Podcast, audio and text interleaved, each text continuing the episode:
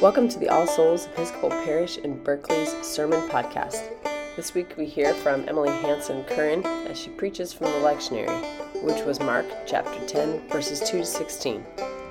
As always, you can find more sermons or information about the church at allsoulsparish.org. Hope to see you around sometime.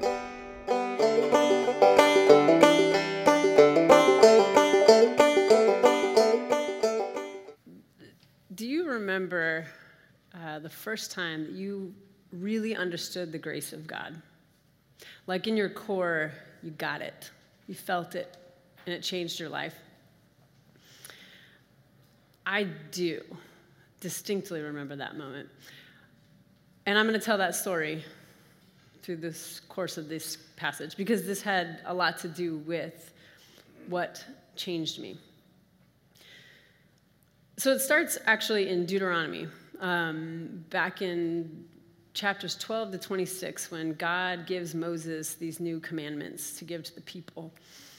Uh, and what relates to our passage specifically is chapter 24, when God gives Moses um, some new commandments around divorce. Moses tells the people that uh, a man can divorce his wife, but he must give her a certificate of dismissal to allow her to, to, um, to allow her to remarry without being considered a harlot. Prior to that, she would not have been able to remarry. So this law was given to protect the vulnerable. So these Pharisees come and they're in this thing, this battle on the, uh, with the law and, and divorce and marriage and remarriage. And so they come to Jesus, trying to trap him, saying, uh, what, what do they say? Uh, is it lawful for a man to divorce his wife? And Jesus says, Well, what did Moses tell you? And they say, Well, Moses said you, you could write the certificate of dismissal. And Jesus says, No, no, no, no, no.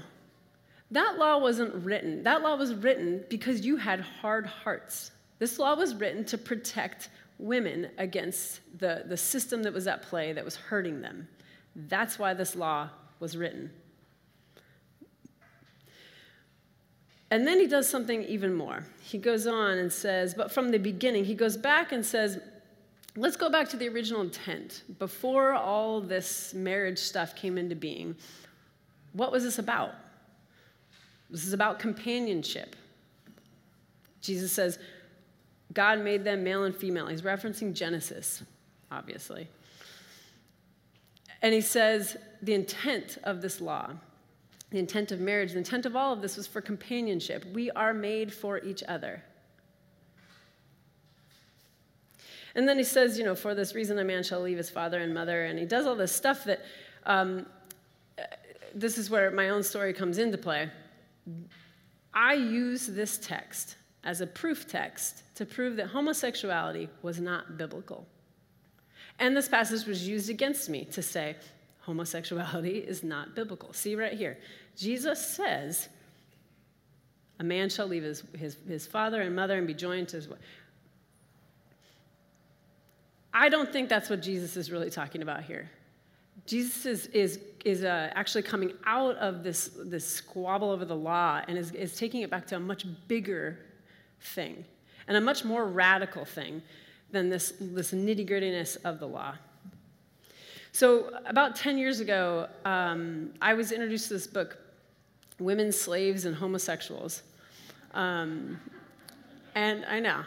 And at the time, actually, the, the person who gave it to me, uh, she said, she actually didn't give it to me. She, she said, There's this book, but you need to be careful with it because it's really radical. And I was, um, at the time, really wrestling with my own sexuality and what I, you know, all the, coming from a fundamentalist background. And so it took me a couple years actually to pick this book up because I was kind of frightened by what I might find. But I, I picked it up eventually, and um, what I discovered was this term called the redemptive movement hermeneutic, which is just to say, it's a way of looking at Scripture and understanding Scripture that takes a look at the story uh, and, and focuses on the redemptive work that's happening. So it's really clear in this passage to me then what's happening is Jesus, well, hold on, before I go there. in the next two verses is where Jesus goes there. He says, um, so they, they, they change scenes. They go back to the house, uh, to this like after party. Um, the Pharisees have done their thing. They've done the big show. Jesus says this sort of ambiguous thing. He doesn't get embroiled in the law. Takes them back to this house, and the disciples say, um, "All right, so now, like, what really happened? What do you really think is going on here?" Which, as like an introverted thinker, that's like where I thrive. You know, when you go back to the house in the after party, and you can really ask the question that you wanted to ask that whole time, but was too afraid. And Jesus says. Uh, Whoever divorces his wife and marries another commits adultery against her, and if she divorces her husband and marries another, she commits adultery. So, what we see Jesus doing is raising women up to the same level as men. So, uh, Jesus is, is taking this law of Moses and expanding it even further into something that expands and includes more. And this is a really dangerous idea for me at the time because if you, if you carry that out to its logical conclusion, for me, it was really easy then to say, maybe Jesus cares about who I am as a woman and as a person who's struggling with the scriptures around what it means to our, my sexuality. And so this provided a, a sort of crack in the foundation for me. And it was the beginning part of what was jolting what was underneath the ground for me. But then the writer Mark has Jesus take it one step further um, because the next part is, is extra interesting. He says uh, that people are bringing little children to Jesus, and the disciples are, are saying, you know, uh, what, are they, what are they doing? they're saying, they spoke, spoke sternly to them. How rude. I mean, speak to children. Uh, anyway, Jesus is indignant and he says, um, Let the little children come to me. Do not stop them, for it is to such as these that the kingdom of God belongs. Truly, I tell you, whoever does not receive the kingdom of God as a little child will never enter it. There's two interesting things about this last turn. Is one, one we see an even greater expansion of who belongs in the kingdom of God. Um, children who are typically without power are now on top as models for who should enter the kingdom of God. But then this language around whoever does not receive the kingdom of God as a little child. So it's about how we receive the kingdom of God. And that's really interesting. Because Jesus doesn't put like an age limit on this thing. He's not like, if you're zero to two and you receive the, God, the kingdom of God like that, then you're in. And we all know that children have a wide range of um, personalities and, and ways that they inhabit their humanity. But that's not, Jesus is, is, is broad strokes here, little children. So it's about how we receive the love of God the way a little child receives the love of a parent. They do it by simply being a child. They don't follow the rules. They don't have, there's no rules to follow. There's nothing they can do or thing they can follow to make that true. It's about how they receive. And that's when things really broke open for me.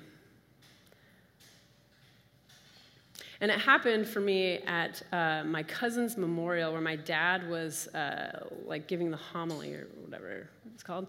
It was a graveside memorial, and it was about 20 of us there. And my cousin had a really hard life. She was born into parents of drug addicts and became a drug addict herself and um, was in in and on and off the streets since she was about 16.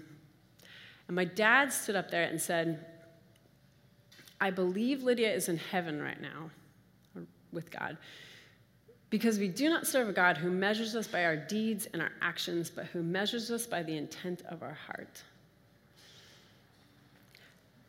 And that's when that whole foundation just cracked in half. And I understood the grace of God in that moment so thoroughly and deeply. It was a freedom you can't unfeel. And you can't go back. When you, when you, when you know that grace of God and you, you feel that and you, have, you understand that you're okay and that you're worthy enough to be present in the face of God, you can't go back to what was. Of course, you can. It's a choice we make. And it was a choice in that moment that I decided to make. And I, I came out to myself in that moment and said, I know what this means for me, and I know what decision I need to make now. And it radically altered the rest of my life. And I think that's what the expansive, generous grace of God does. It breaks us open, and it turns us into new people, and it generates more life, and it includes more people. And we become broken vessels.